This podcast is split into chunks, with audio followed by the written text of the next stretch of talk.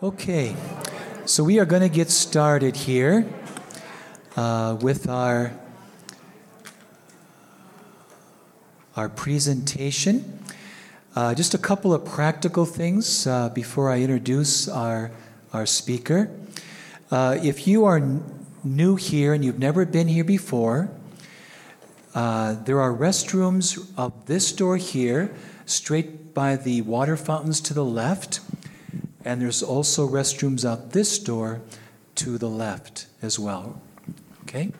And then also, as you have already discovered perhaps, there's refreshments, there's cookies, coffee, water. If you'd like that, feel free to get up anytime during the talk to refresh yourselves.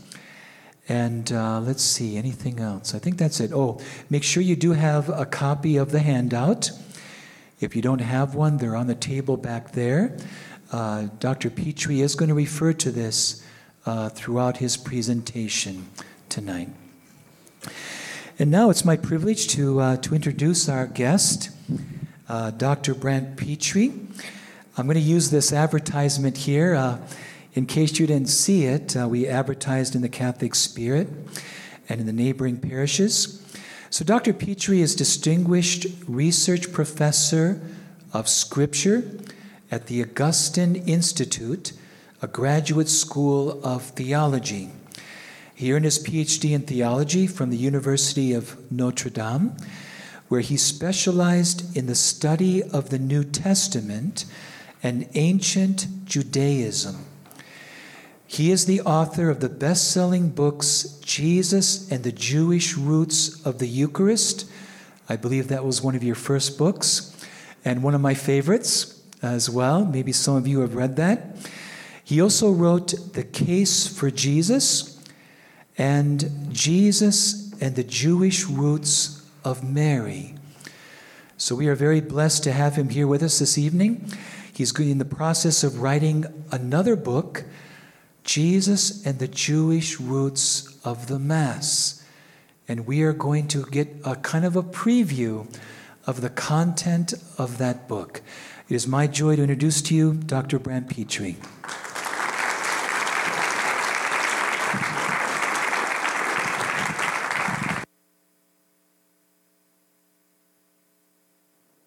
Thank you, Father, very much. Can everyone hear me okay? I'll get louder as I get more excited. So, well, it's a pleasure to be here. I'm really excited to be with you tonight, as Father said, to share some fresh research that I've been doing, continuing along the lines of looking at the Jewish roots of the Catholic faith. But I want to focus my emphasis tonight not so much on the real presence of the Eucharist, which is what I did in that earlier book, but on the liturgy as the context in which we worship Christ who is present to us in the Holy Eucharist. So before I begin, just to check, I'm curious, how many of you might have read the book Jesus and the Jewish Roots of the Eucharist? Anybody familiar with it? Okay, so we have a few people familiar with it. Okay, great. So I'm going to build on that, but I'm going to go beyond it tonight, all right? And you'll definitely want to have the handout, as Father mentioned, because I like texts. I like biblical passages, and there are a lot of them that I want to share with you tonight. So if you're like me and you're visual and you want to follow along without getting too lost, keep your eyes on the handout and it will help. And it's also something you can take out after the presentation and maybe share with someone else, or you can pray with it and continue your own studies of the Holy Scriptures. So I see people coming in. Come on in and be sure to grab a handout. And let's begin just with a word of prayer.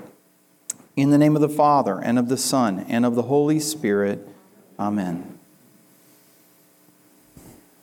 Heavenly Father, thank you for this beautiful, rainy night. Thank you for the opportunity to come together in this church. We ask that as members of the body of our Lord, His church, that you would send the Holy Spirit upon us tonight, to open our minds and to open our eyes and our hearts to everything you want to show us in the Scriptures about the mystery of the Mass, about the mystery of the worship that we offer to you through the Son in the Holy Spirit. And so we pray to you, as we always do, with the words that He Himself gave to us. Our Father, who art in heaven, hallowed be thy name. Thy kingdom come, thy will be done, on earth as it is in heaven. Give us this day our daily bread, and forgive us our trespasses, as we forgive those who trespass against us. And lead us not into temptation, but deliver us from evil. Amen. Hail Mary, full of grace, the Lord is with thee. Blessed art thou among women, and blessed is the fruit of thy womb, Jesus. Holy Mary, Mother of God, pray for us sinners, now and at the hour of our death. Amen. St. John Paul II and St. Thomas Aquinas, in the name of the Father, and of the Son, and of the Holy Spirit. Amen. Okay.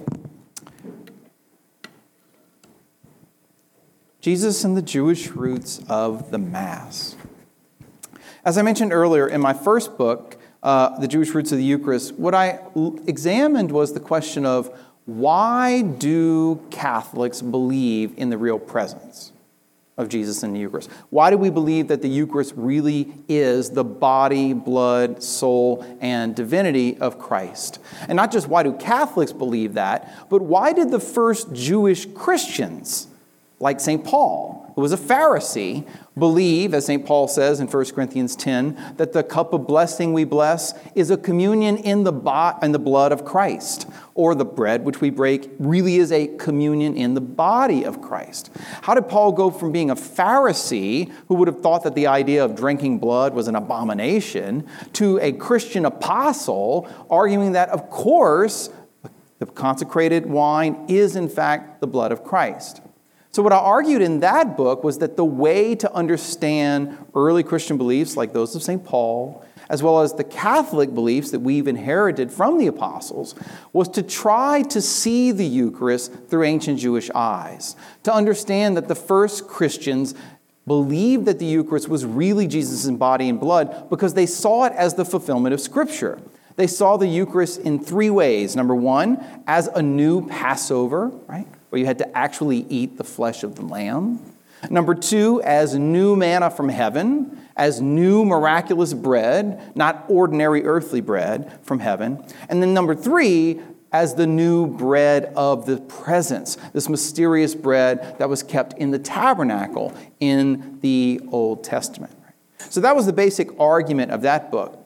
Tonight I want to do the same approach, but I want to back up from the real presence of Christ in the Eucharist, in the sacrament itself, and ask about the Mass, about the liturgy with which the Eucharist comes to be in our presence through the words, the signs, the actions, and the sacred consecration of the host and chalice by the priest. And so I'm basically asking tonight, why do Catholics do what we do when we come to Mass? Why do we say what we say in Mass? And this is something that, if you're like me, you're a cradle Catholic, it's a very important point. Many of us know what to do in Mass, right? When to stand, when to sit, when to kneel, what to say, right? But we don't necessarily know why we do it. We just do it because, well, that's what we've always done. Or if you're a convert, you come into the church, that's what you do because that's what everyone else does. But tonight I want to look at the reasons behind that. I want to look at the rationale for some of the things we say and do in the Mass. And what I want to argue is, if you really want to understand the liturgy of the church, you also need to try to look at it through ancient Jewish eyes. You need to understand that the Mass, properly understood, is not just a worship service, a kind of generic church service, but rather the Mass is the fulfillment of three things we're going to look at tonight. Number one, it's the fulfillment of the worship that took place in the Jewish temple. Number two, it's the fulfillment of the worship that took place in the Jewish synagogue, which is not the same as the temple. And then number three, that the Eucharist is not just a meal, but it is also the fulfillment of ancient Jewish sacrifice. And that if you can understand that in the Mass, we're coming to the new temple, the new synagogue, to celebrate the new sacrifice of Christ, all of a sudden, a lot of the strange things that we see and say and do at Mass will begin to make sense. All right? So that's the basic idea for the talk tonight. And I want to begin by making this one last point. In this attempt to explain the Mass, to understand the words, the actions, the rites, and the rituals of the liturgy, the idea of going back to the Jewish roots is not just like my thing. As you know, like Dr. Pitre, here he goes again with one more Jewish roots book. Although they do seem to sell well, so why stop, right? But in the Catechism of the Catholic Church itself, in the section on the liturgy, paragraph 1096, if you look at your handout there, it has a little section on Jewish and Christian liturgy. And this is what the Catechism says, and I'm quoting here. A better knowledge, so it says Jewish liturgy and Christian liturgy. A better knowledge of the Jewish people's faith and religious life as professed and lived even now can help our better understanding of certain aspects of Christian liturgy, right? So liturgy is an ancient Greek word for worship, what we do in communal worship. So the Catechism itself says, if you want to understand Catholic worship, Christian liturgy better, where do you need to look?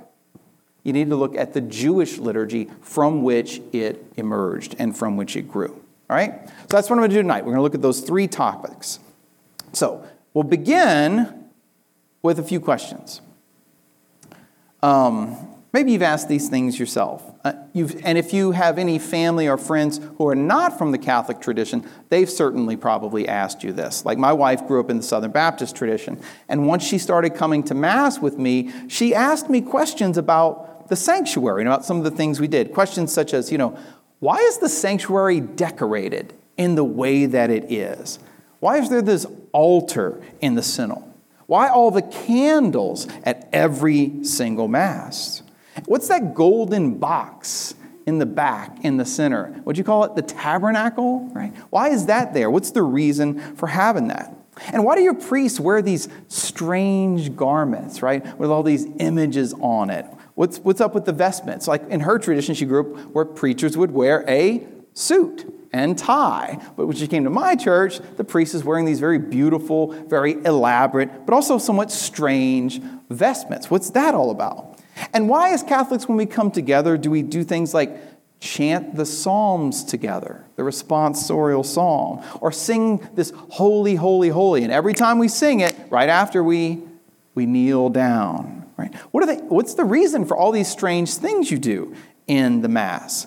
Now, at the time, I couldn't answer her because I think I was 15 when we started dating. No, I was 14 when we started dating. She was 15, older woman, And so I didn't really know. I was just like, this is what we do. I don't know why.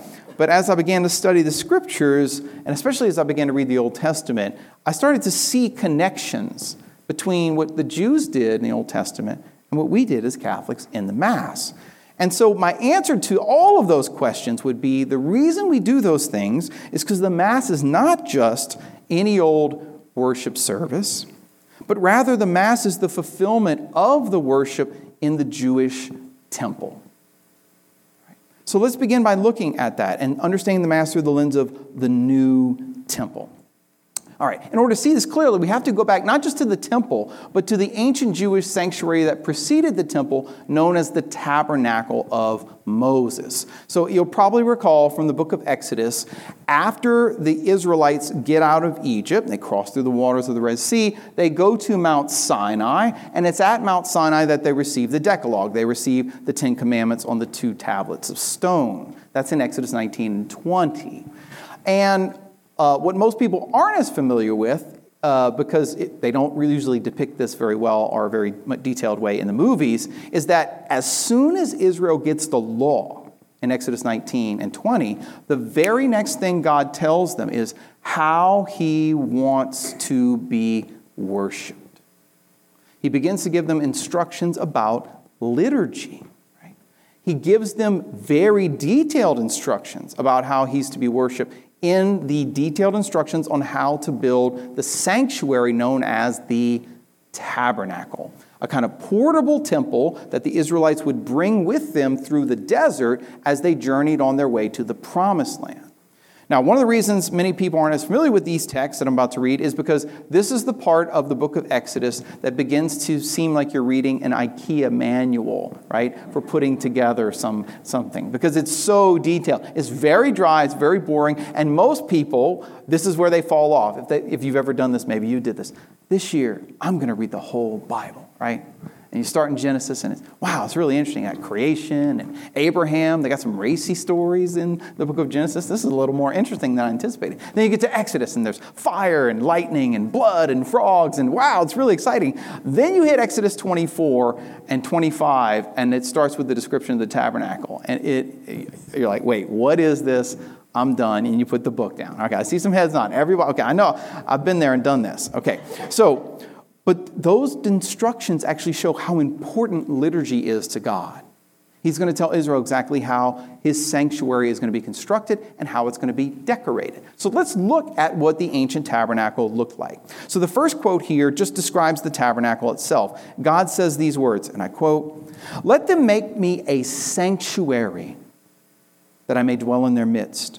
According to all that I show you concerning the pattern of the tabernacle and all of its furniture, so shall you make it." Exodus 25. So notice here, the word sanctuary that we still use to this day for the church, right, this holy place, means in Hebrew, it's a mikdash, a place that is holy or set apart. It comes from the Hebrew word for holy, kodesh, right? Or kadosh, you'll see it in both ways. It means holy place. And in the Latin translation of the Bible, it is sanctuarium.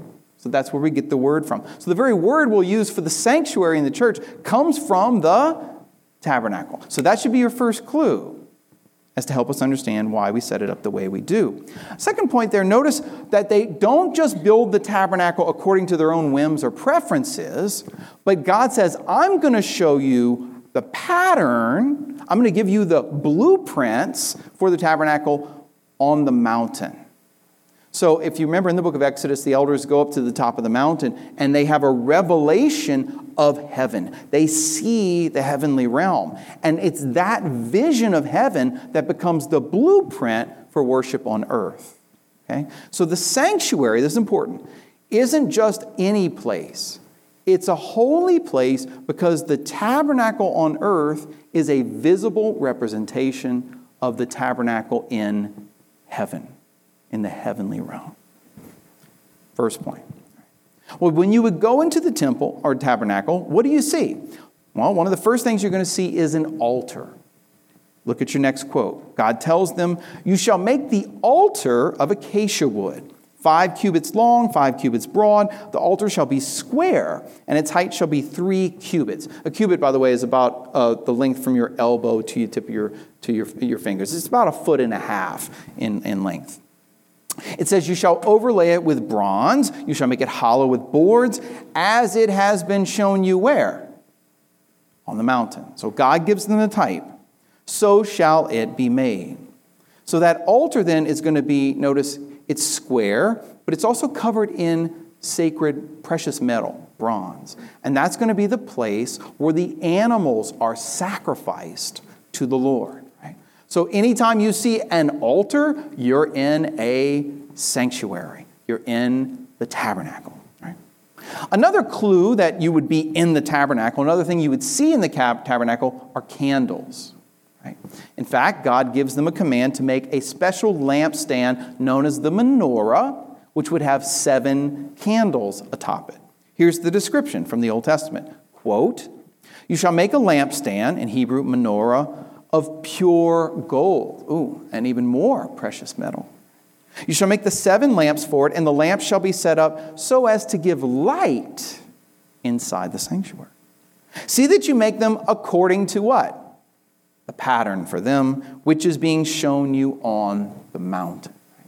So notice, each one of these pieces of sacred furniture is a representation of a heavenly reality. The earthly tabernacle's a representation of the heavenly one. The earthly altar is a representation of a heavenly altar. And the earthly menorah is a representation of the heavenly candelabra. Right?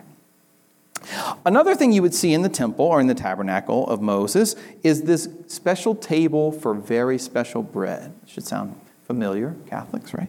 It's called the bread called the bread of the presence.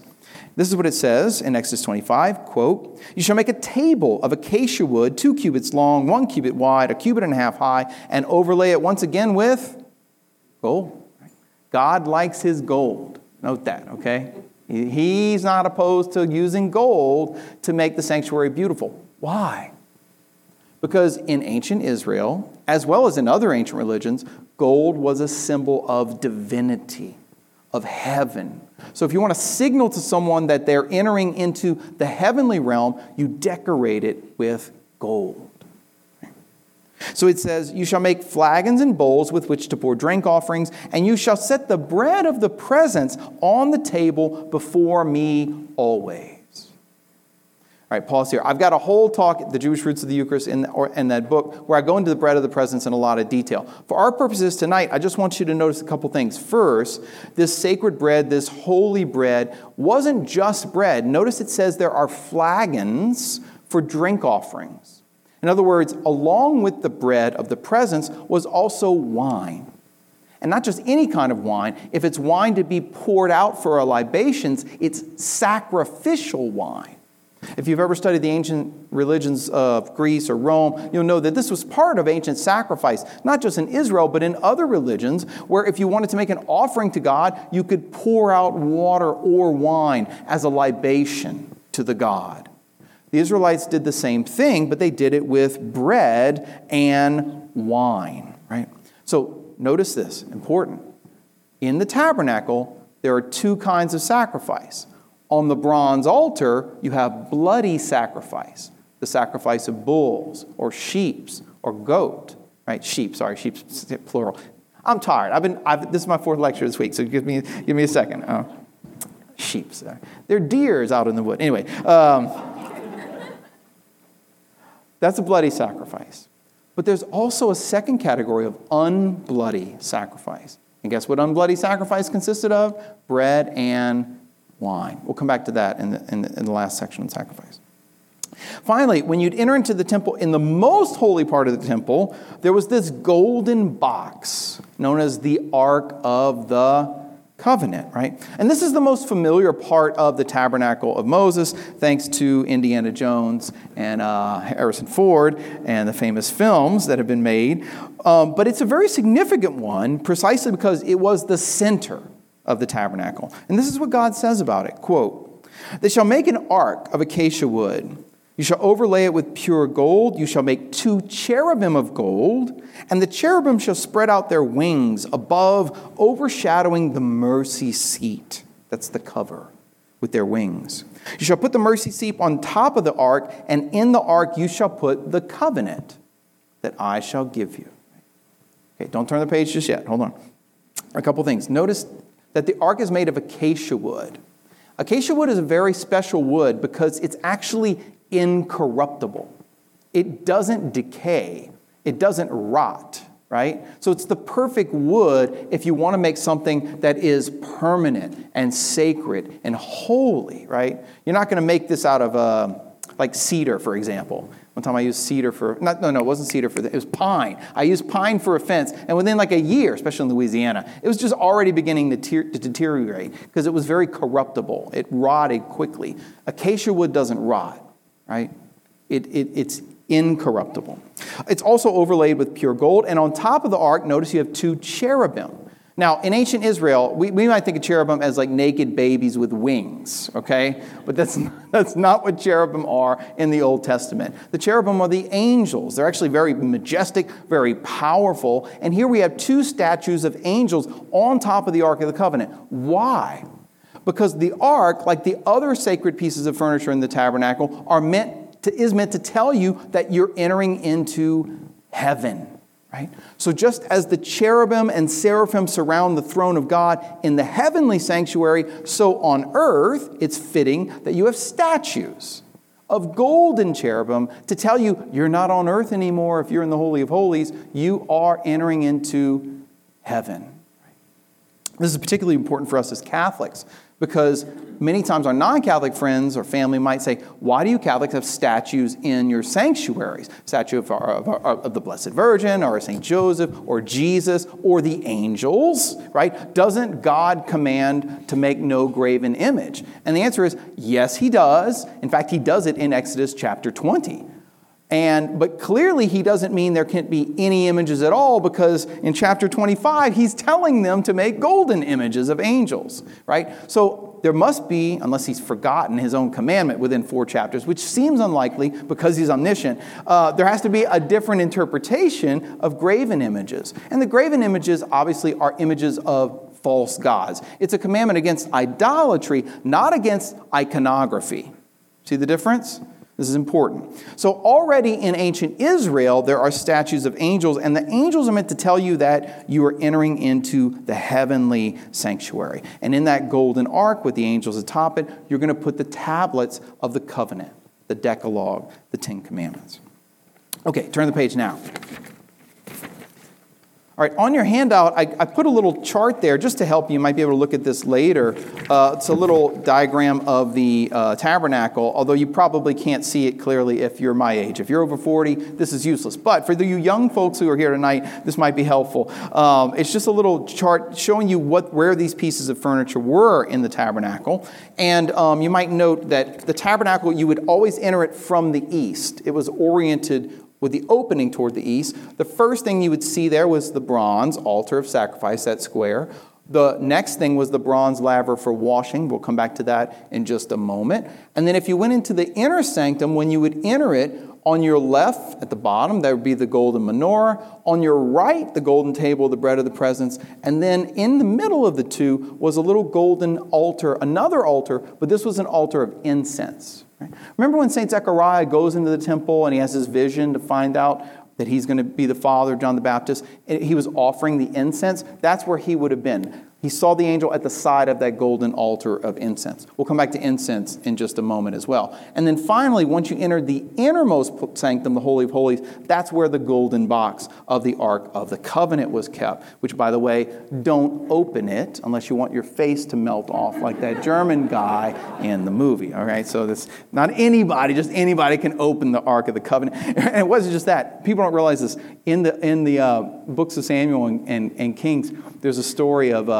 the Philistines got a hold of the ark, and they opened it too and looked inside it. And God sent a plague of hemorrhoids among them. So I don't know what's worse, having your face melted off or a hemorrhoid plague. But either way, looking inside the ark without permission is a bad idea. Okay, so just, FYI, like a public service message there. Don't look inside the ark. Anyway, okay, so that's the inner sanctuary. But every single piece of furniture is, again, meant to reflect the heavenly reality. And then another aspect of the temple that was significant was the vestments of the priests.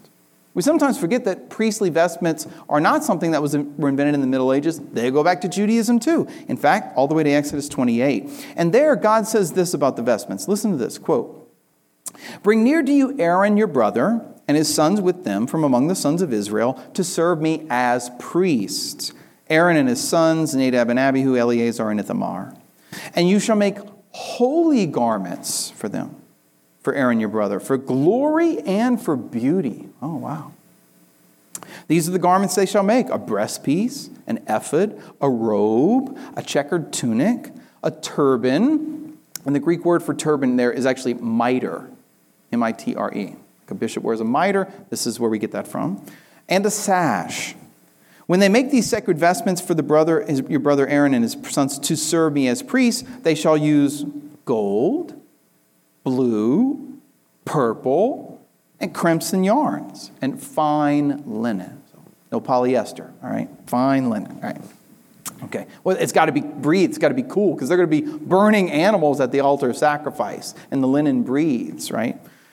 So notice, though, what's the main point about the vestments? These aren't just any kind of garments. What kind of garments are there? They're holy. That means they're sacred. They're set apart. They're not like ordinary dress, right? A Jewish priest isn't going to wear a 3-piece suit into the tabernacle. He's going to wear a garment that's sacred. And notice it's designed, what? 2 things. For glory and for beauty. It's important. Beauty in worship is a very important thing. The Lord wanted His tabernacle to look like heaven on earth, and heaven is beautiful. So it's fitting that the priest's vestments also be beautiful, that they give glory and honor to God and show those who see the priest serving in the temple, we're not in Kansas anymore, right? We're not on earth. We've actually, in a mystical, liturgical way, entered into heaven. Now, that's all from the tabernacle of Moses. If you know the story of the Old Testament, you'll know that eventually, once they make it to the Promised Land, the tabernacle, which was a portable temple, is brought by David to Jerusalem. And David's dream is to build a permanent temple for the house of the Lord. Unfortunately, David has too much blood on his hands. And God tells him, you're not fit to build the temple, but your son, Solomon, he will build a temple for me. And then the tabernacle is going to go literally inside the temple. In a sense, it's going to be subsumed into the temple so that the temple becomes nothing more than a permanent tabernacle, right? So when that happens, one of the things that David does that's different than the tabernacle of Moses is that when it comes to preparing for the temple, David adds something special to worship. David adds sacred music. So the liturgy of the tabernacle, if you're a Jew and you're going into Moses' tabernacle, it's just blood sacrifice, unbloody sacrifice, carried out in total silence. There's no song.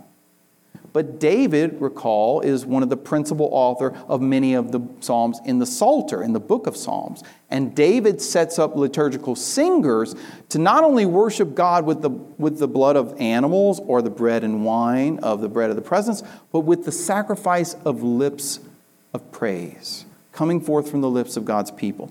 So if you look here, the Psalms in the temple, 1 Chronicles chapter 6 says this, "These are the men whom David put in charge of the service of song in the house of the Lord, and after the ark rested there.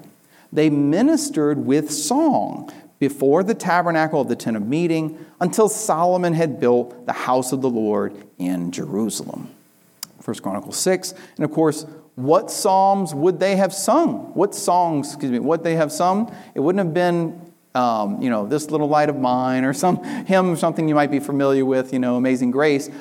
The songs they sang were the psalms from the book of Psalms, right? Those 150 sacred hymns that are attributed either to David or some of the men that David commissions. Asaph is one of them, right? Ethan the Ezrahite is another man to whom several of the Psalms are attributed. And there's even a couple attributed to Solomon or Moses. They're, or at least associated with those figures. So the sacred hymn book of the Israelites, all the way down to the time of Jesus, is the book of Psalms. So if you go into a sanctuary and you hear the psalms being chanted and sung, where are you? You're in the temple. You're in the temple. Which makes me think, when I was a little boy, I remember they would say, the responsorial psalm is, and I remember thinking, it's pronounced song, right? All right, say it right. I didn't know there was a difference between a psalm and a song, right? But the error was on my part then. But I've figured it out since then. Okay. All right, so if you hear psalms, if you see an altar, if you see vestments, if you see candles, if you see a golden table, if you see special bread and special wine, guess where you are? You're not just in the tabernacle, you're in heaven. Heaven on earth. That's what the sanctuary tells us, right? And if you want a proof of this too, there's one last song, one song in particular that's meant to tell you you're in heaven. And it's not from the book of Psalms, it's from the book of Isaiah. Because Isaiah was special. Isaiah had a special event when he was caught up into the heavenly temple in a vision. And this is what happened. Quote, Isaiah saw the Lord sitting on a throne high and lifted up, and his train filled the temple.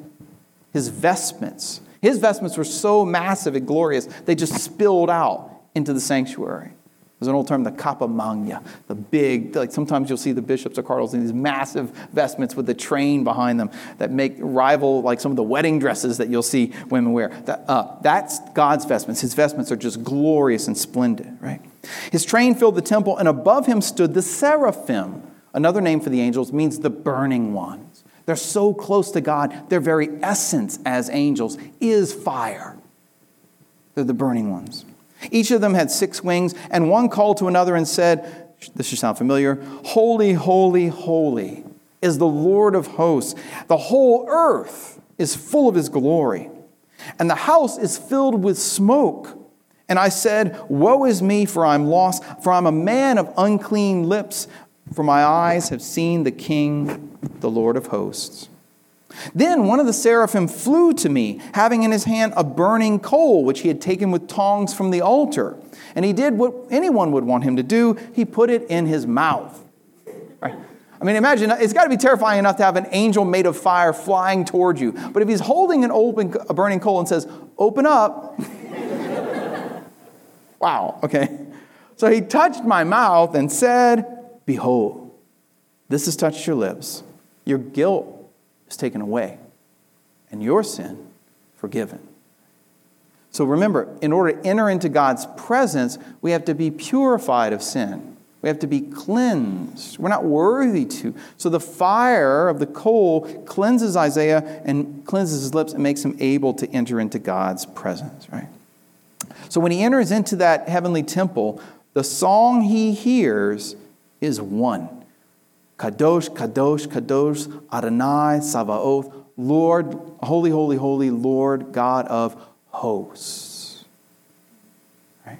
By the way, and that word hosts is a word for the angelic armies. So it means particularly the God of the angels. That's who Isaiah is praising. The whole earth is full of his glory. And by the way, notice when it says the house is filled with smoke, it's not because it's on fire, that's the smoke of the incense going up in the temple. All right, so when we come to Mass, we see an altar, we see candles, we see priests, we see vestments, we see a golden table, we see, we hear the psalms sung, and we sing the song, "Holy, holy, holy," every single Mass. Why? What is the church telling us? It's telling us that when we come to Mass, we're entering into a sacred sphere, and we are entering into heaven on earth and joining our voices with the eternal song of the angels in the heavenly temple. In fact, if you, I didn't put this in the handout, but if you fast forward to the book of Revelation, and you look at Revelation chapter 4, John, St. John the Apostle, is going to be caught up into the heavenly temple as well on the island of Patmos.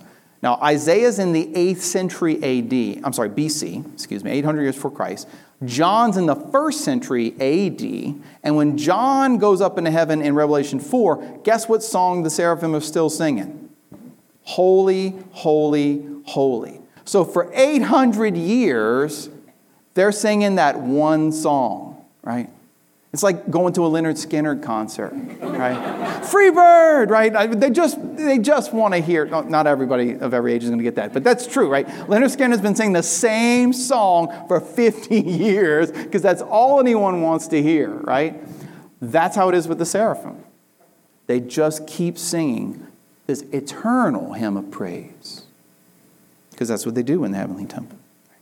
Now, that's the Tabernacle of Moses, that's the Temple of Jerusalem, but we know that temple gets destroyed and it gets replaced by a new temple. What is the new temple? We all know from the Gospel of John, when Jesus goes into the temple and he turns over the table of the money changers, what does he say? And I quote, Jesus said, "Destroy this temple and in 3 days I will raise it up." The Jews said to him, "It's taken 46 years to build this temple. Will you raise it up in 3 days?" But he spoke to them of the temple of his body. What does that mean? Temple of his body. Well, remember, what made the tabernacle special, what made the temple special, is that it was the dwelling place of God on earth. That's why it's heaven on earth, because God is there. And if the temple was the dwelling place of God on earth, what is the incarnate Word? What is the body of Jesus Christ, fully God and fully man? It is the living temple. It is the new temple. It is the true temple. So wherever Jesus' body is, guess what? There is the temple. All right, first point. That's the new temple. Now turn the page.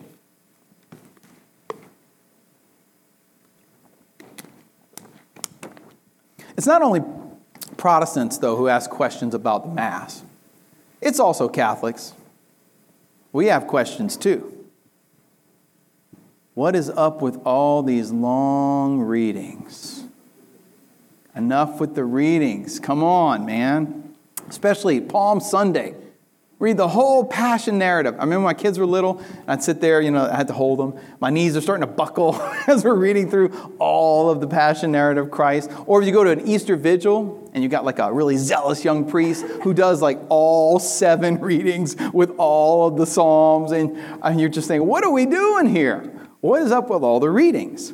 And what's up with all the standing and sitting and standing and sitting? Why do we stand up and sit down over and over again? Other questions you might have is, why does the priest sit in that big chair, special chair? Who does he think he is, right? His fancy chair, right? His fancy clothes. And then why do we have to have a homily?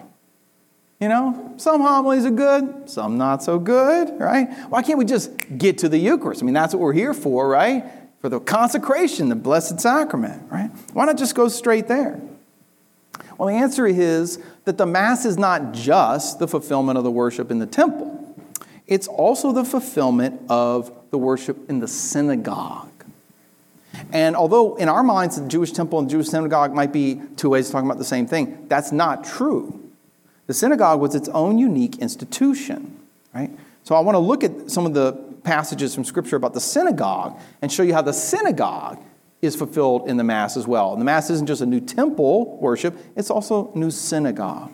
So let's go back to the top of page 3 here. The synagogue has its origins in the post-exilic period.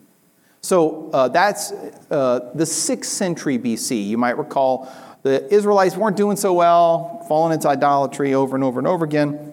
And finally, not only the northern tribes defeated by the Gentiles, but the southern tribes are defeated, Jerusalem's decimated, the temple is destroyed, and they go into exile. So 40 years later, when they come back from exile, they don't have a temple to have sacrifice and worship and all that in. They have to rebuild it. So what happens is, while they were in exile, the way they worshiped God was through the reading of His Word. So they have a service focused on the Word in the wake of the temple. And the first description we get is from Nehemiah chapter 8. A long quote here, but listen, this was the liturgy of the Word that was the foundation for the synagogue. It says this, Ezra the priest brought the law, in Hebrew the Torah, before the assembly, both men and women and all who could hear with understanding. And he read from it facing the square before the water gate. No relationship to Nixon here. This is just the gate that they would bring the water out of. From early morning until midday. All right. You think the Mass readings are long? This is from early morning to midday, so stop complaining. And we got nothing on these. Now the ears of all the people were attentive to the book of the law. And Ezra the scribe stood on a wooden pulpit, which they had made for the purpose. Ezra opened the book in the sight of all the people, for he was above the people. And when he opened it, what did the people do? They stood up. They stood up. And Ezra blessed the Lord, the great God, and all the people answered, Amen, Amen, lifting up their hands, and they bowed their heads and worshiped the Lord with their faces on the ground. Wow. We got standing, kneeling, prostrating, amens, responses between the priests and the people. Any of this sound familiar? Yeah. This is the liturgy of the synagogue. Right? And then also the Levites, it says, help the people understand the law, while the people remained in their places. They read from the book, from the law of God, clearly, note that, lectors, clearly, all you readers out there, want to make sure we read it clearly, and they gave the sense so that the people understood the reading. Nehemiah 8, 2-8. Now, this is really important. If you went to the Tabernacle of Moses, there's no readings. There's no homily. There's not even any people in the tabernacle. People are outside, the priests are doing the sacrifice in the sanctuary. But in the beginnings of the synagogue, there's a liturgy of the Word at which all the people are participating, not just the men, but the women and even the children, who, at least those who can hear with understanding, right? So it's focused on the reading of the Word, the instruction of the people, the attention of the people, and they don't just read it, they also explain it. in what is basically the beginnings of a homily. Right? And notice here, too, that when they would read the first 5 books of the Old Testament, which was the Pentateuch of Moses, the most sacred part of the Old Testament, what did all the people do? They stood at attention to honor the book. Right? What do we do as Catholics? Right? When we get to the Gospels, the fourfold law of the New Covenant, we stand up. We stand up. Right? I used to tease my Protestant friends when I was younger because they love St. Paul, right? Sometimes we Catholics get a little nervous about St. Paul. But I've got a book on St. Paul. Don't worry. He's Catholic too. Trust me. But I used to tease my Protestant friends and say, you know, we Catholics, we sit for Paul. We stand for Jesus, right? We stand for the Gospels. Because it's true, we sit down for Paul, but when the Gospels come, we stand. Because there's something special about the Gospels, the fourfold Gospel. And we get that from Judaism. They did that as well for the Pentateuch, right? So we see a book, we see readings, we see homily, we see people explaining the readings. That's one aspect that tells us, guess what? When we go to Mass, we're not just in the temple, we're in the synagogue. Right? Another aspect of the synagogue was that it had chairs. It had seats. Right? There were no seats in the temple, but there were seats in the synagogue. And there were a couple of special ones in particular. The one that was most special was the seat of Moses. Right? Jesus refers to this in Matthew 23 when he's speaking about the Pharisees and says, quote, Jesus said to the crowds and his disciples, the scribes and the Pharisees sit on the chair, in Greek, the cathedra, of Moses. Therefore, do whatever they teach you and follow it, but do not do as they do, for they do not practice what they teach. They're hypocrites, right? They, Jesus says, love to have the best what's in the synagogues? The seats, right? So that's another aspect of synagogue that's different than the temple. No seats in the temple, but there are seats in the synagogue, right? And even in Jesus' day, there were certain seats that were special, right? And the Pharisees and scribes wanted the best seats in the synagogue. Thankfully, Catholics never have any conflict over pews anymore, right? You don't have your special pew that you better not sit in, right? Okay, I know you. I know how y'all are. Every now and then I'll visit a parish and I sat in a seat and people looking at me with evil look. I'm like, oh, okay, that must be their pew. I've been sitting there for 43 years, whatever, you know. So, but no, this was a sign of their elite status. But there was one chair in particular that was important. It was the seat of Moses, because that was the seat from which the preacher would preach. So the Jews did this. They would actually preach sitting down, not standing. They would preach sitting down because it was a symbol of authority.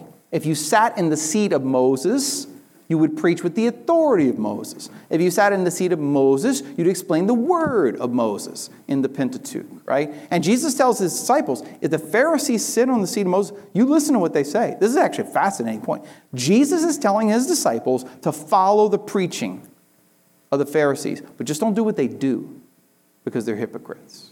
So they preached with authority because they spoke from the cathedra. Anybody... What do we Catholics, I think it was Vatican I, said something about the infallibility of the Pope whenever he defines the doctrine of faith and morals and speaks ex cathedra. What does that mean? It means he speaks from the seat, not of Moses, but the seat of St. Peter. So he speaks with Peter's authority, and therefore we do it. We believe it. We submit. Okay, so there's your example of the seats and the chair and the synagogue. So you go into a Catholic church. When you see pews, it means you're not just in the temple, you're in the synagogue. Right? What about the readings, though, too? Have you ever wondered about how we choose the cycle of readings? I remember when I was a kid, I saw missalettes. I don't even think I knew that the missalette was a selection of readings from the Bible. I remember thinking, what...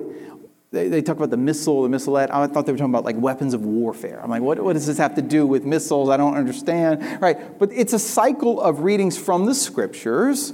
And after the Second Vatican Council, we went from a 1-year cycle of readings to a 3-year cycle of readings, like year A, year B, and year C, Mark, Matthew, and Luke. Where do we get that idea of a 3-year cycle of readings from? Well, guess what? We got it from the Jews, like everything else, all right? So in ancient Israel at the time of Jesus, the rabbinic tradition tells us that although Jews in Babylon had a 1-year cycle of reading through the Pentateuch, the Jews in Palestine had a 3-year cycle of reading through the books of Moses. So just as the Jews read through the books of Moses in 3 years, guess what we Catholics do? We read through the Gospels in 3 years, a lectionary cycle. If you want more on that, I actually did a series called The Mass Readings Explain. It's a video series. Every week we release a video where I explain the readings for that Sunday Mass. And it only took me 7 years to finish the series because there are 2 tracks for Sunday readings. So it's like 300 videos. They're each about 30 to 45 minutes each. And just unpacking the readings. So it might be something you're interested in if you're a nerd like me. Anyway, okay. Now, if you want to prepare for Sunday readings, it's helpful. Okay, so we got readings, chairs, seats, synagogues, homilies, scriptures. And you see all this come to fruition in the New Testament, in the Gospels, with Jesus' first homily. Remember the story of Jesus of Nazareth? Look at it again in his first homily at Nazareth with Jewish eyes. It says this, quote, "He came to Nazareth where he'd been brought up, and he went to the synagogue, as was his custom." Jesus went to synagogue every week on the Sabbath day. "And he stood up to read, and there was given to him the book of the prophet Isaiah." So notice, it wasn't just the reading from the Pentateuch. They also had a reading from the prophets, right? It was called the Torah and the Haftarah. So 2 sets of readings. "So they gave him the book of the prophet Isaiah. He opened the book and he found the place where it was written, 'The Spirit of the Lord is upon me because he has anointed me to preach good news to the poor.'" Isaiah 61. "He closed the book, gave it back to the attendant, sat down," because he's going to preach, so he sits, "and the eyes of all in the synagogue were fixed on him. And he began to say to them, 'Today this scripture has been fulfilled,'" literally in Greek, "in your ears." That's what it's like. Yeah, it says the scripture has been fulfilled as it in their very ears. And it says they were amazed at the gracious words that came forth from his mouth. Now, they weren't amazed for too long, because by the end of the homily, they wanted to throw him off a cliff, right? Which is a really bad first homily, right? Father, I don't know if either of you had an experience of wanting to be thrown off a cliff, but I tell the guys at seminary, if they don't throw you off the cliff, your first homily is better than Jesus' first homily, okay? At least it ends better, right? But of course, he goes away from them and they don't do it. But notice what happens here. You have a reading, you have a homily, and Jesus is connecting the old covenant with the fulfillment that he brings. He, just like he's fulfilling the temple, guess what? He's fulfilling the synagogue in himself, because he is the Word made flesh and come into our very midst. So if you go into a church and you have pews and a nice special chair and readings and a homily, guess where you are? You're in the synagogue. You're in the synagogue. And just like with the temple, which is only on earth, I'm not only on earth, but also in heaven, so too the synagogue. John, in the book of Revelation, actually has a vision of what we might call a kind of heavenly liturgy of the word. Look at this again in Revelation chapter 5, John's vision of heaven. He says, quote, "I saw in the right hand of him who was seated on the throne," there's your big chair, "a scroll written within and on the back, sealed with 7 seals. Right, so this is the scroll, just like they had in the synagogue, that they would read. "And I saw a strong angel proclaiming with a loud voice, 'Who is worthy to open the scroll and break its seals?' And no one in heaven or on earth or under the earth was able to open the scroll or to look into it." So even in heaven, they can't find anyone to read the readings, right? They can't find any lectors, right? Anybody going to do the reading here? We have somebody, a reader, please, right? Even in heaven. So John starts to weep. And one of the elders said to him, "Don't weep. Weep not. Behold, the Lion of the tribe of Judah, the Root of David, has conquered. He can open the scroll and its 7 seals." So John turns to see the Lion, the Root of David. The Root of David is the symbol for the Messiah. The Lion's a symbol for the royal tribe. He's looking for the Messiah, but instead of seeing a lion, he sees a lamb. "I saw a lamb standing as though it had been slain. He went and he took the scroll from the right hand of him who was seated on the throne." So who's going to open the word of God to us? It's Christ the Lamb, the Word made flesh. Okay, turn the page. That's your second point. So you can see that in the Mass, everything's coming together. It's not just the temple, it's also the synagogue. It's not just the liturgy of the Eucharist, it's also the liturgy of the Word. All of these things are converging to fulfill the worship of the Old Covenant in the New Covenant of Jesus Christ. Now, the third and final image I want to look at really revolves around the second half of the Mass, what we call the liturgy of the Eucharist. And this can be one of the most puzzling aspects of the Mass if you didn't grow up with it or if you aren't familiar with it. There's a lot of emphasis in the second half of the Mass on, for example, the presentation of the bread and the wine. You might have questions like, why does the priest wash his hands? I mean, couldn't he have done that before Mass, right? It's a little odd, right? If you've been in a solemn Mass, one of the things that's most puzzling for people is the use of incense, right? Why does the priest walk around the altar with a thurible, incensing the altar? I mean, isn't this a fire code hazard, right? I mean, are we putting ourselves in danger here? And what about the smoke? What is the reason for the use of incense, right? And there are all kinds of other things, like why does he mix water with wine? These different rituals in the liturgy of the Eucharist. And another one that's important is, and you might not have noticed this, but in the actual missal, the rubrics of the Mass, it talks about certain moments where there's silence. Like, especially after Holy Communion, like we just had, that silent period after Communion. Sometimes the priest will purify the vessels while we're silent. What's going on in the second half of the liturgy of the Eucharist? The answer to that question, I would suggest to you, is that the Mass is not just the fulfillment of the temple. It's not just the fulfillment of the synagogue. It's not just a meal. It's also a new sacrifice. It's the new sacrifice of the new covenant. And this is one of the biggest differences between Catholic worship and the worship of Christians who come from Protestant traditions that go back to the Reformation in the 16th century. So, for example, when Martin Luther was breaking away from the Catholic Church, the one thing he was the most virulent about was the idea that the Mass was a sacrifice. He fought against that vigorously. In fact, he once said that if it rained down fire from heaven, it would not be punishment enough for the blasphemy of calling the Mass a sacrifice. Wow. Tell me how you really feel, Marty. Okay, like, whoa. He was a very passionate guy. He actually curses a lot in his theology, which is always like a red flag for me. Like, if your favorite theologian uses cuss words throughout the whole thing, that might be a problem, you know? Anyway, but he was certainly passionate. He had strong feelings about it. Now, the reason he said that was because he thought that if the Mass was a sacrifice, then we were re-crucifying Jesus.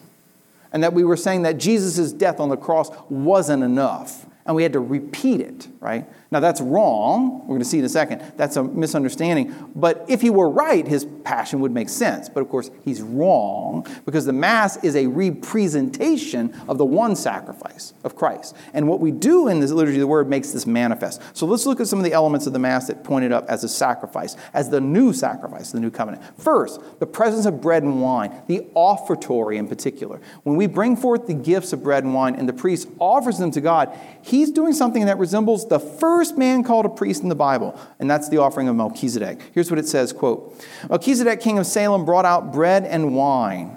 This is from Genesis 14. "He was priest of God Most High, and he blessed him and said, 'Blessed be Abram by God Most High, maker of heaven and earth.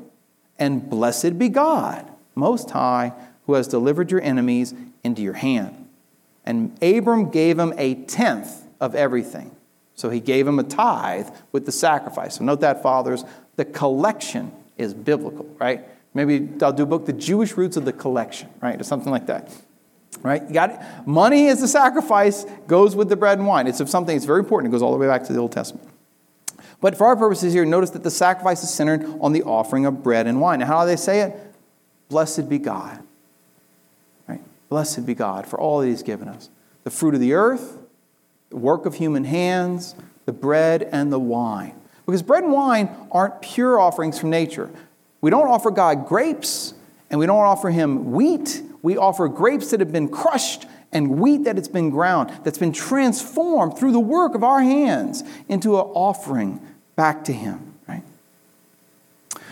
But before we do so, the priest does something interesting. He washes his hands, right? Why does he do that? Well, go back to the Jewish roots. In the Old Testament, it says, if a priest is going to offer a sacrifice, he first has to wash. This is from the book of Exodus, chapter 30. It says, you shall make a laver of bronze for washing. That was the second thing in the temple. When the priests go into the tent of meeting, or when they come near the altar to minister, they shall wash with water, lest they die. Wow. So God's really serious about the priest washing with water. So fathers, don't admit the lavabo, right? The washing, right? This is dangerous indeed. They shall wash their hands and their feet. In the Old Testament, they did both, lest they die. Well, why? Because the washing was a symbol of purification. Because God is holy. In order to enter into his presence, it's fitting that we purify ourselves before we come into the sanctuary. Especially the priest purifies himself before he offers sacrifice. All right, so we got the bread and wine, we got the washing of hands. What about the incense? Well, this is something so crucial many Catholics aren't aware of. Whenever you see incense, you know that sacrifice is being offered. The incense is a sign that the Mass is a sacrifice because it's a sacrifice of prayer to the Lord. So the incense is like a visible symbol of our prayer ascending into heaven, into the Lord. And just like the smoke going up to God kind of disappears, so too our prayers enter into the heavenly realm. You can see this from the book of Psalms, which says, quote, let my prayer be counted as incense before you, and the lifting up of my hands as the evening what? Sacrifice. So the incense is a kind of visible image of sacrifice. And we humans, because we're bodily, we need visible, concrete signs and symbols to help us remember what we're doing when we come to worship God. A fourth element that points to sacrifice is the imagery of blood, especially blood on an altar, right? So there's so much I could say about this. But if you get my book, Jewish Roots of the Eucharist, you'll get a little more detail. But for a moment, go back to the Passover. If you were entering into the temple to offer sacrifice at the time of Jesus, like say on the night of the Last Supper, in the evening, when Peter and James, Peter and John. Wait, who is it? It's John, sorry. They go into the temple in order to prepare the Passover. They go into the city. When it says they prepared the Passover, that would have involved them bringing a lamb into the temple and having it sacrificed. Now, everyone in Jerusalem is required to offer sacrifice only in the city. So Passover would be a kind of like an ancient Jewish world youth day. It would be filled to the brim with hundreds of thousands of pilgrims coming to make their sacrificial offering. So in order for that to take place, they had to have basically an assembly line formation of bringing lambs up to this low wall. And Peter or John would slit the throat of the lamb. And on the other side of the wall, there would be priests, 30 priests with golden bowls and silver bowls. And they would catch the blood of the lamb, hand it to another priest, who would hand it to another priest. And then the ones surrounding the bronze altar would pour out the blood at the base of the altar. While the Levites are all chanting the Psalms alongside them, almost like in choir, two strings of Levites chanting Psalm 113 through 118 over and over and over again as the blood is poured out. And then Peter or John would take the lamb back to their house and they would roast it and eat it in the Passover meal. Now, you can imagine Josephus, the first century Jewish priest, tells us that there were about 250,000 lambs sacrificed on Passover day. So that is a lot of blood. So where'd it all go? Well, according to the rabbis, they said, if you look here, at the southwestern corner of the altar, there were two holes, like narrow nostrils, by which the blood that was poured over the western base and southern base used to run down and mingle into the water channel and flow out into the brook Kidron. Right? The Kidron spring flowed out of the eastern side of the Temple Mount. So if you were a Jew, like Jesus or Mary or Joseph, going up to the temple on Passover, and you're coming from the east, what do you see as the lambs are being sacrificed? You're going to see a stream of blood and water flowing out of the side of the temple. Right? All right, now you get it.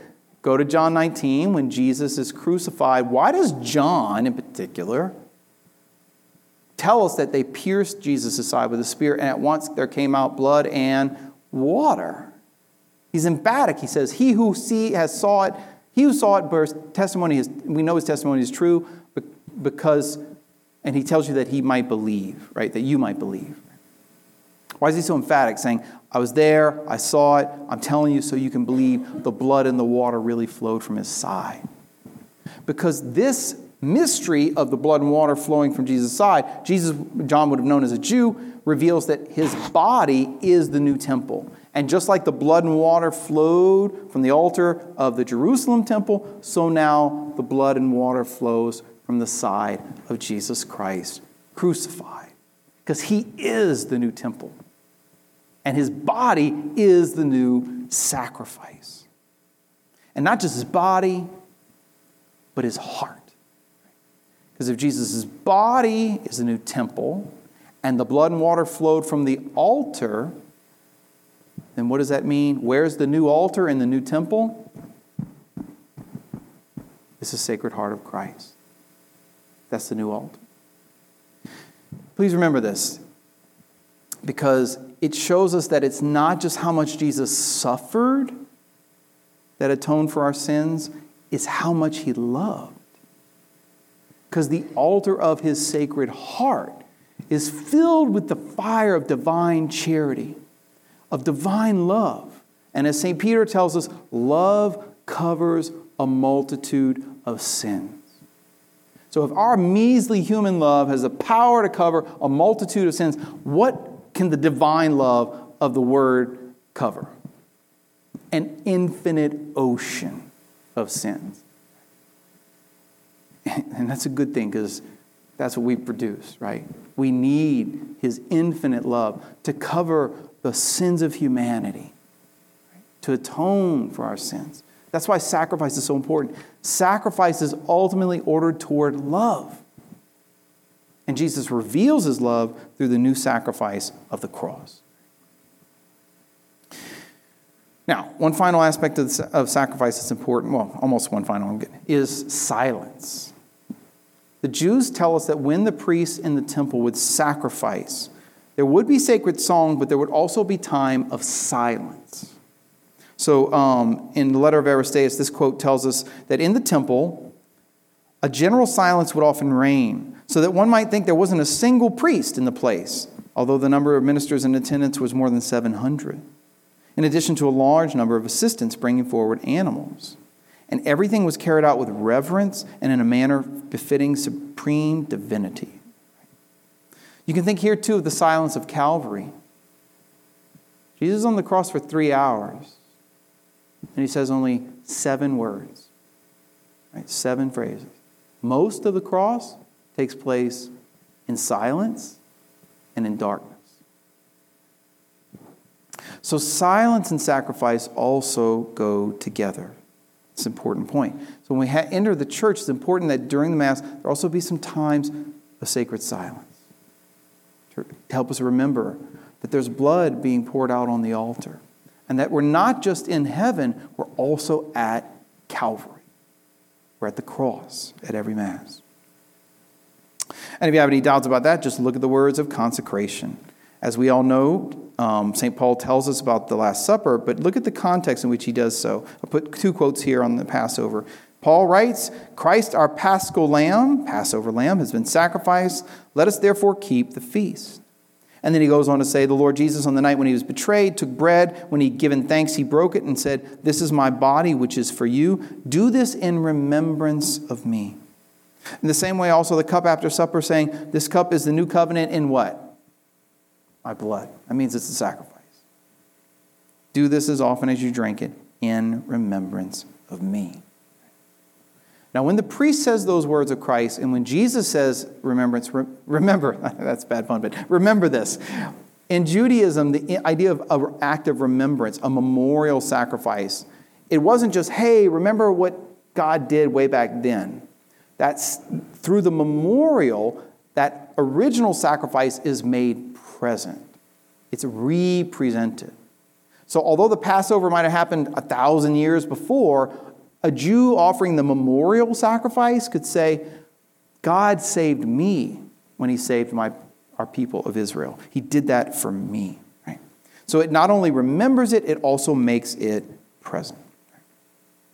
And sure enough, this sacrifice we see, one more quote from Revelation, isn't just on earth, it's also in heaven. And this is a fascinating passage about the sacrifice of the Lamb in heaven.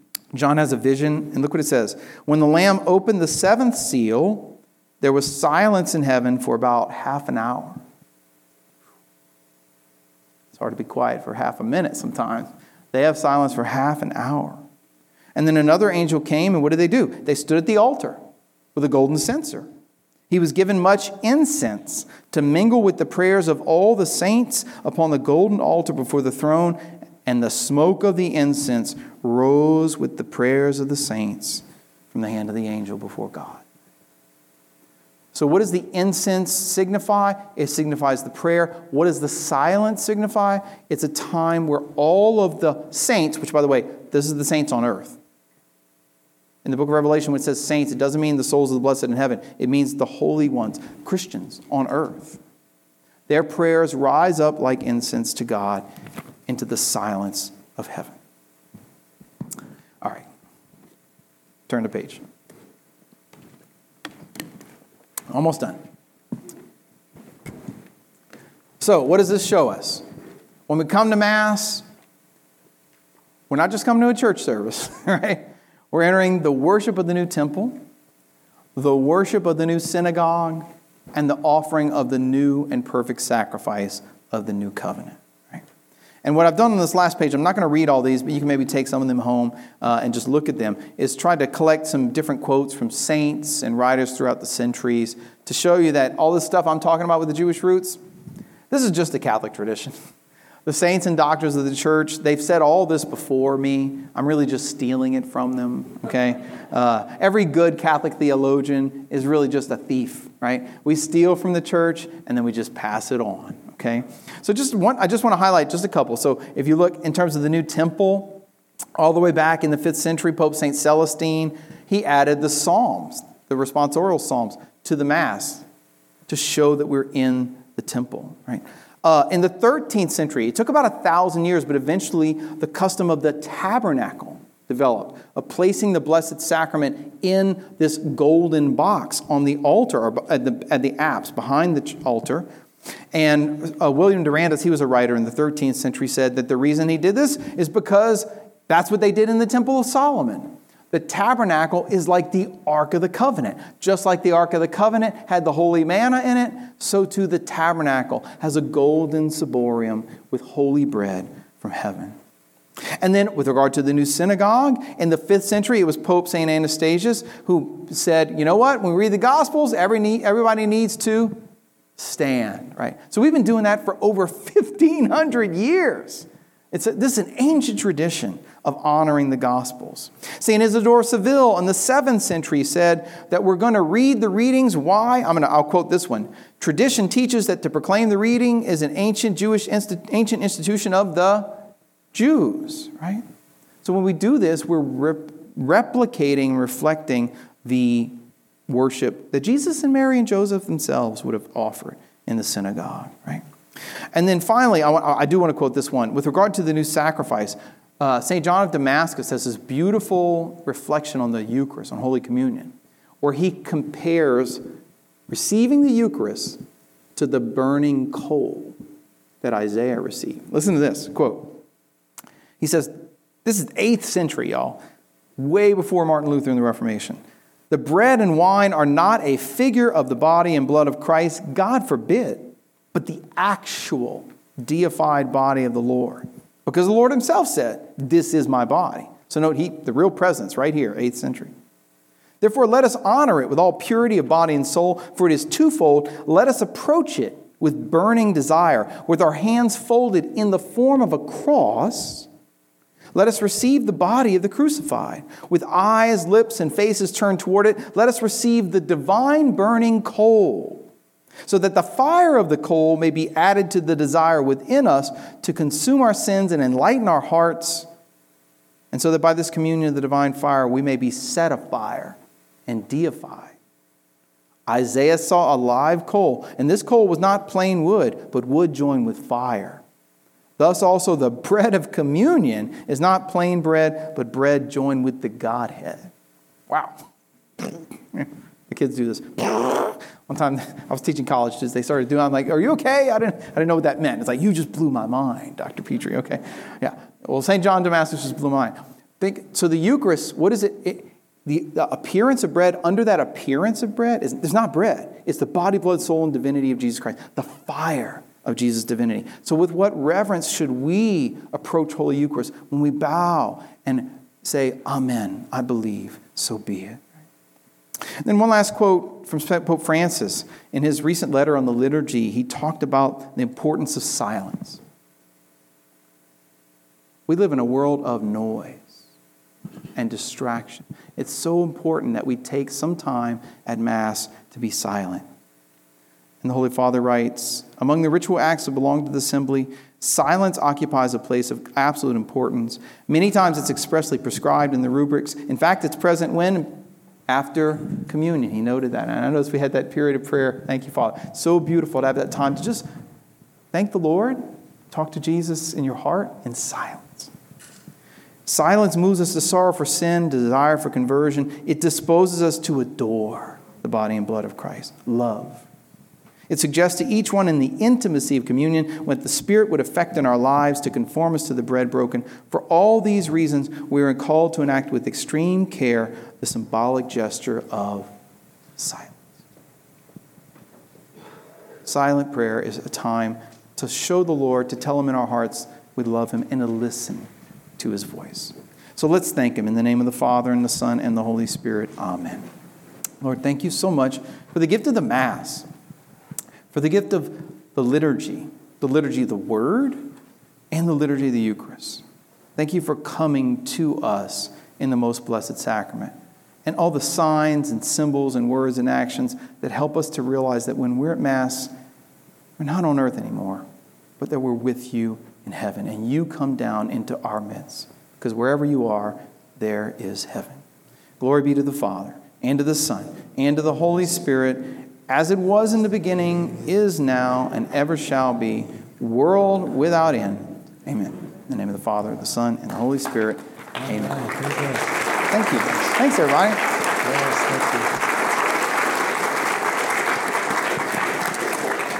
you. Well, thank you, Doctor. Praise God. What a beautiful reflection for us. We'll have a lot to unpack. Yeah, unpacked a lot in. I'm sorry. A lot to ponder in the days to come. You're free to leave if you need to go, yeah, but I think Dr. Pitre would be willing to stay for a moment for any questions. Yeah, sure. If you do have any questions, I will come to you with a mic. And then you can ask your question, and everyone can hear what you're asking. Are there any questions for the doctor? Okay, let's go over here. But feel free to leave if you need to leave. Yeah, sure. Because of babysitters or whatever. Yeah. Thank you, Father. Thank you very much. Really appreciate it. You're welcome. Thanks. With Jesus, some things change and some things stay the same. Yep. How do you explain? Is there a rationale as to why we've kept some things today, as well as why they kept some things in the first century? Mm-hmm. Moved on, some things stayed the same. Thank you. Great. That's a good question. So whenever you're looking at the Old and New Testaments, it's important to remember that there's both continuity and discontinuity, right? There's both foreshadowings and fulfillments. And whenever Christ fulfills things, sometimes things stay the same, but other things are left behind. And you really have to answer that question honestly on a case-by-case basis. So, for example, there were certain laws in the book of Leviticus that were actually meant to separate Israel from the Gentiles and the pagans around them. The most obvious example of this are the food laws, right? So in the Old Testament, in the book of Leviticus, you couldn't eat shellfish, you couldn't eat pork, and those laws for food were designed to separate Israel from the Gentiles because they kept falling into idolatry every time they commiserated with the Gentiles. So God tried to set them apart to make them a holy people when they were too weak to really follow the law. But once the Holy Spirit comes and the new covenant is open, and now God's going to send the Israelites and the 12 apostles to the Gentiles, those laws that were meant to separate them actually what? pass away. They've served their purpose, and now it goes back to a previous covenant under which anything was permitted to be eaten. So, for example, if you go back to the book of Noah, to the book of Genesis, and chapter 9 on the account of Noah, God says you can eat anything, you just can't drink the blood, right? So Noah, this is important, Noah could go to a good Cajun crawfish boil, and he would have been just fine, okay? It's only after the Exodus and the Israelites are enslaved that they have to be separated. So some laws are going to pass away, like the food laws. Other laws, like you shall not commit adultery, that one's permanent, okay? In other words, because certain things are going to be intrinsic evils, like adultery or murder or theft. Others are going to be contingent laws that have a particular purpose. Just like in a household, sometimes we'll have rules when the kids are little that aren't appropriate when they're grown, right? So like an 8 o'clock bedtime for your 22-year-old is probably going to be a problem. Like my oldest daughter is 22. She's living with us, right? So she doesn't have an 8 o'clock bedtime, but she did when she was a little kid, right? So that's how the laws work as well. There's a rational kind of pedagogy. Does that help a little bit? Okay, when it comes to liturgy, too, what I would say is everything is ultimately fulfilled in Christ, and certain signs and symbols are going to be preserved because they help us to see beyond the visible rites to the invisible mysteries of what we're doing in the Mass. All right? Cool. And while you're doing that, Father, one main thing. The reason we don't sacrifice animals anymore is because we've had the perfect sacrifice of Christ. So all that passes away because there is no need for the blood of animals because we have the blood of Christ, who's the perfect sacrifice. Yeah, so when was the first Mass, and then how many iterations of the Mass have there been over time, and is the Mass something continually evolving, and we should expect the Mass to take different forms in the future? So if you can speak to that. Yeah, this is a great question. This is one of the things I'll be dealing with in the book. So when was the first Mass? Well, it depends on what you mean by the Mass. This is a good professor answer. So obviously the foundation of the Mass is the Last Supper, right? That's when Christ institutes the Eucharist. But that first Last Supper is different because Christ has not yet died on the cross. So there's a sense in which the Mass begins at the Last Supper, but then it extends to include all of his passion, his suffering, his anguish, and then his death, his hour, right? All of that is caught up into the liturgy of the Last Supper. But then it goes beyond that to his death, his descent, his resurrection as well. So we call that the Paschal Mystery, his suffering, death, resurrection, and ascension. That whole Paschal Mystery is then going to be made present at every Mass after the resurrection. So you could argue that the first Mass, in the sense of a post-resurrection Mass, is on the road to Emmaus. When Jesus is walking with the disciples, he opens the Scriptures, and then when he breaks the bread, it says he took the bread, blessed the bread, broke the bread, and gave the bread. Those four verbs are the exact same four verbs that Luke used earlier to describe the Last Supper. So it shows now that what Christ is doing in that first experience with the disciples is acting as the celebrant of the first Mass after the resurrection. So that would be the one I would point to if you wanted to use the Mass in the more technical sense. But that has its foundation, of course, in the Last Supper. Does that help? Okay, good. I feel like I'm on a game show. This is kind of cool. Yeah. I'll take Mass for $500. I think my question's an easy one, but first I just want to thank you for representing to this generation the roots and the foundation of our faith and the Jewish tradition. So You're welcome. Thanks. I love to listen to all your stuff. Thanks. Go ahead. You talk about something called the bread of presence, and I can't help but connect it with something that we hear about, especially right now at the Eucharistic Revival, about the true presence of the body, blood, soul, and divinity in the bread. Is there any relation between the bread of the presence, or what does that mean? Sure. And what does it mean in relationship to the presence of Christ in the body and the bread? Yes, this is a great question. I actually dealt with this in my in the book on the Jewish Roots of the Eucharist. I go into a little more depth than I did tonight on that, but I would say this one thing. First, in the Old Testament, the phrase bread of the presence is from a Hebrew expression, lechem hapanim. Lechem means bread, right? Like Bethlehem, Jesus' hometown, is the house of bread. Panim means presence, or literally face. So in the Old Testament, the bread of the presence was the bread of the face. the rabbi said, is the bread of the face of God. So it reveals his presence. It's a kind of symbol of his face, because whenever you're standing face to face someone, you're in their what? You're in their presence. But that's still just a shadow. In the new covenant, that symbol of the divine presence is going to become a reality in the Eucharist, because it's not just a sign of God's spiritual presence. This is important. In the Eucharist, Christ is not just spiritually present with us. He's spiritually present everywhere as God. His divinity is omnipresent, but his humanity is not. His humanity is circumscribed. So if you want to be with Christ in the presence of his humanity, you have to be in the presence of his body. And that is only present at the right hand of the Father in heaven and on every altar and in every tabernacle in the world. So this is really important. Sometimes when people say, well, I can be with God, Cajuns will say this down, Father, I don't need to go to Mass. I can be with God in the bayou. I can be with God in the boat. I can be with God in the deer stand, right? Like, and that's theologically true, the second half, but the first part's not right, because you can be with God in spirit in the woods, but you can't be with him in the body. And God became a human. And if we learn anything from COVID, it's that we need to be with one another face to face and not just virtually. Amen?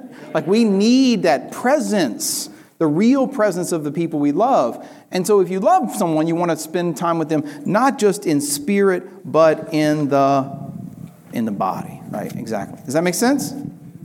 Okay. I'm sorry I'm looking down, but I remembered I didn't answer the second half of his question about the changes in the Mass and things like that. So let me just say real quick, one point back to your question, wherever you were. There you are, sir. So the Catechism of the Catholic Church, paragraph 1205, I might make a note of this.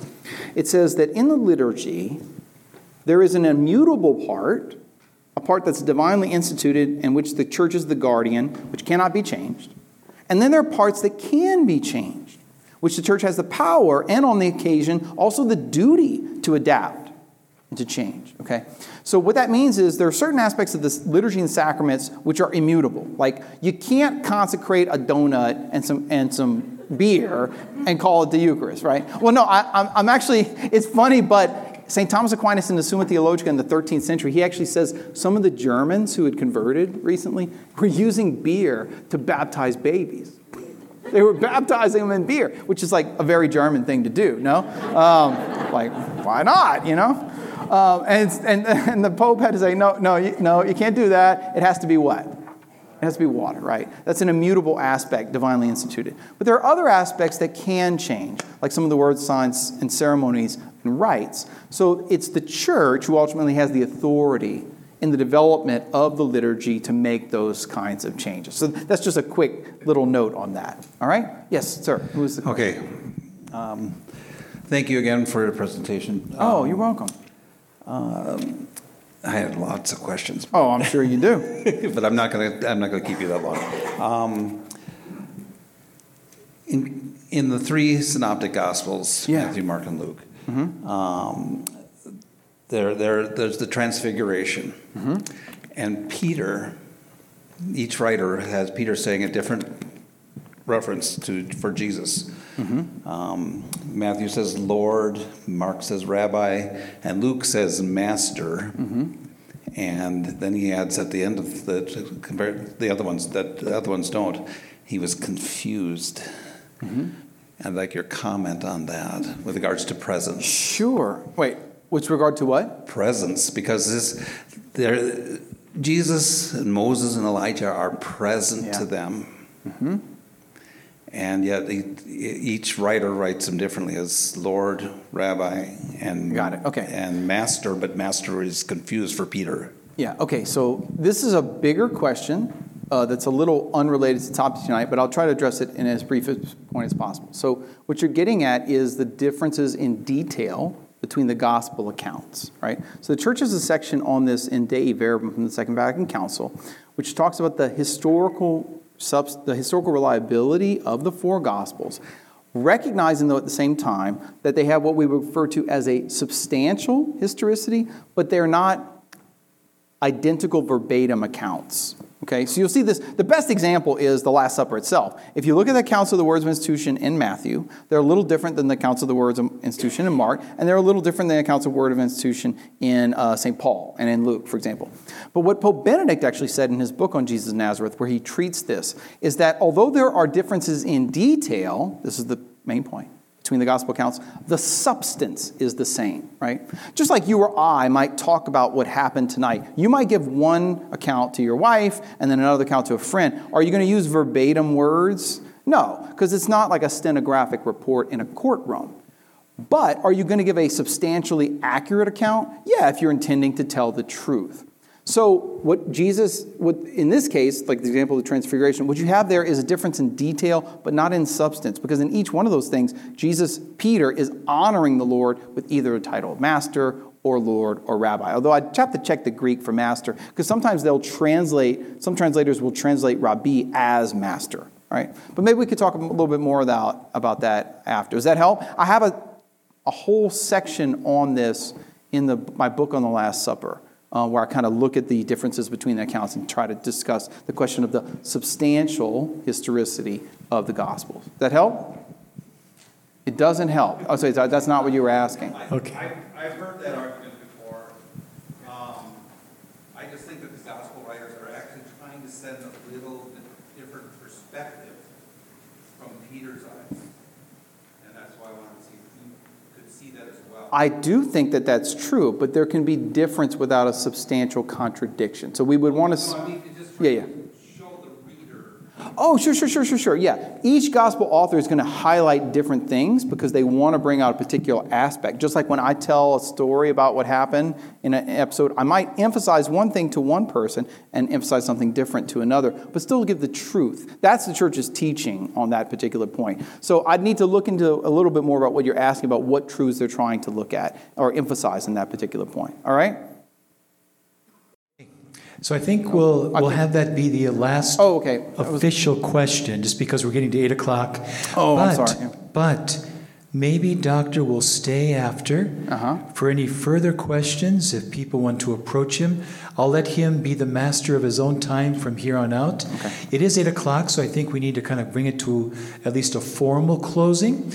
And again, if Dr. Pitre would like to stay and field other questions... Sure. Please, I'll leave it up to you, Doctor, how long you want to stay here tonight. Okay. But thank you for coming. Thank you, Doctor, again for your presentation. My pleasure, yeah. We cannot live on cookies alone. I know some of you are hoping to go home and maybe have something a little more substantial. But thank you for coming, and God bless you. Thank you, Father. I appreciate it. Amen. Okay. Thank you.